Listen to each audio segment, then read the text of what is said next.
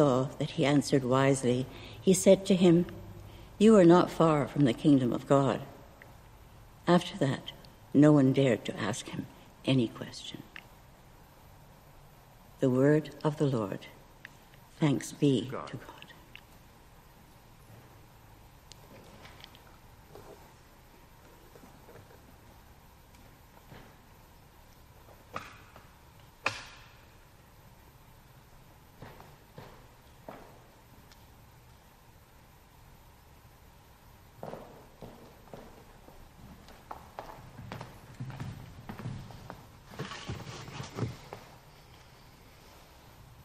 Let us pray. May the words of my mouth and the meditations of all our hearts be acceptable in your sight, O God, our rock and our Redeemer. Amen. Commandments, rules. How many rules do we have in our lives right now? It's unfortunate that it seems like we are on tenterhooks, wondering if our friends are following the same rules that we are. Our motivation to follow rules is based on the promise that rules are put in place for our own benefit. Washing hands and wearing masks are proven to be effective in reducing transmission of germs and viruses. The first hygiene and sanitary practices were implemented by Florence Nightingale in 1854, over 165 years ago. In 1854, the injuries from the Crimean War were staggering, and the troops requested support in the form of medical aid.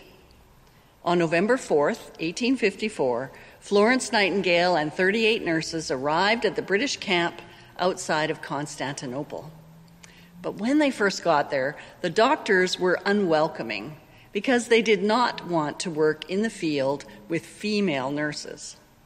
However, as the number of wounded soldiers kept increasing, the doctors were forced to accept their help. The nurses brought supplies, nutritious food, cleanliness, and sanitation to the military hospital. They also provided individual care and support.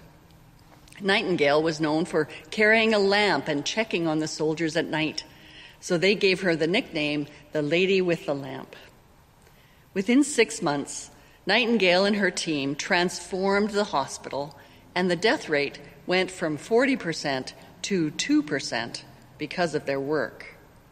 Supplies, nutritious food, cleanliness, and sanitation. Well, just like the Crimean War, these years of 2019 to 2021 might become equally famous or infamous for the things we did and the things we did not do. Statistical analysis and the study of human behaviors will tell us much about our motivations and the full impact of the choices we are making. Even our scriptures are extolling the benefits of following the rules. The psalmist writes Happy are those whose way is blameless, who walk in the law of the Lord. Happy are those who keep his decrees, who seek him with their whole heart.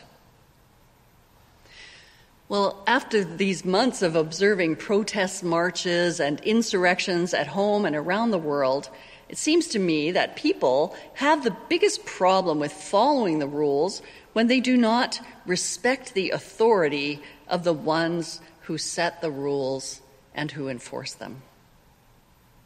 We know that the roots of mistrust and skepticism are always a part of our culture. Vaccine hesitancy was around long before Pfizer, Moderna, and AstraZeneca asked us to get the jab. So I look at this discussion on first and great commandments between Jesus and the scribe, and I was wanting to see if I could find evidence of this same human condition in Jesus' time. Firstly, this is a conversation between Jesus and a scribe, two persons with authority. The scribes are part of the highest religious authorities of the day. They're responsible for recording, translating, and interpreting scriptures. They're responsible for transmission of the message. In a way, scribes are like today's media outlets. They're collating and disseminating information to the masses. Now, Jesus has come on the scene without any official references. He's not, he speaks as one with authority, but he's not credentialed. And that is very bothersome to the religious leaders. But in these few verses, we get a glimpse into the mind of the scribe. The scribe heard a dispute between Jesus and the other leaders, and seeing that Jesus answered well, posed his own question. And that's still how we question authority today. We listen, we form opinions, we ask our own questions. And what does he ask? You know, if, if I met Jesus out in the parking lot of All Saints Church today, this would not be the first question that's burning on my heart. But the scribe asks, What is the greatest commandment? Now, for our scribe, this isn't just any off the cuff question. This question is loaded. For religious leaders, the commandments of Scripture were the paradigm of their religious life. Much of their time was devoted to studying and interpreting the law and commandments. So, to answer the question, Jesus quotes from these same scriptures that they study. Hear, O Israel, the Lord is our God, the Lord alone. You shall love the Lord your God with all your heart, and with all your soul, and with all your might. Now, the way we have memorized and repeated these few verses in the Gospel of Mark has the potential for us to lose that whole backstory, history, and foundation of what was going on behind this seemingly innocuous question about which is the greatest commandment. By pulling out this verse, Jesus is showing the scribe the vastness of God's blessing. This quote from Deuteronomy is not just a regulation recorded on a tablet, because embedded in this quote is the entire context of God's promise for his people and of God's redemptive love. The people of Israel didn't get this commandment, or any commandment for that matter, until after God had fulfilled every one of God's promises to them. Let me tell you about those promises. In ancient days, God said to Abraham that from his descendants, God would build a nation. And much later, when the descendants of Abraham were suffering, God redeemed them from slavery and brought them out to salvation in the promised land. Only after fulfilling all of those promises, only then were God's people asked to respond with love and with care for one another. With the life of Jesus, we can see God repeating this promise scenario once again. The Gospels begin with recalling these promises. Just look at Mark chapter 1 the beginning of the good news of Jesus Christ, the Son of God, as it is written in the prophet Isaiah. Matthew and Luke do the same thing in their Gospels many times, as it is written, as it was foretold by the prophets, referring back again and again to the promises of God for redemption and salvation, promises that God has fulfilled. Jesus Christ, the Son of God, was promised to us, and through Jesus we are granted redemption. Several times before we get to this scene in chapter 12 where the scribe and Jesus are arguing, Jesus has also foretold his own death and resurrection to the disciples. Chapter 8, 31. Then he began to teach them that the Son of Man must undergo great suffering and be rejected by the elders and the chief priests and the scribes, and be killed, and after three days rise again. We have the benefit of hindsight now. We know that the promise of Jesus was fulfilled in the resurrection. We know that by his death and resurrection, Jesus has redeemed us. So we give our Redeemer the authority to command us. We can be commanded to love God because we've already received so much loving from God. We already are the beneficiary of so much of God's goodness. That's exactly why we need commandments in the first place, because without them, it would be easy to grow complacent in the lap of all this goodness. I'm sure we've met children whose parents lavish gifts and indulgences without any expectation of behavior. If you're simply given everything with no expectation, it's easy to become narcissistic and self centered and mm, spoiled rotten. We know that healthy, productive adults have grown out of good discipline and appropriate boundaries, established when they were children and youth. So we need rules. We need some rules about how to relate to the one who's in authority over us and about how to relate to the people around us. Now, here, this is the most amazing thing. God chose to ground all of that in love. It's amazing because, you know, rules don't have to be grounded in love. Rules can be grounded in wrath. Rules can be grounded in a total debasement of the other. That is slavery. Or rules can be grounded in a total disdain for the individual.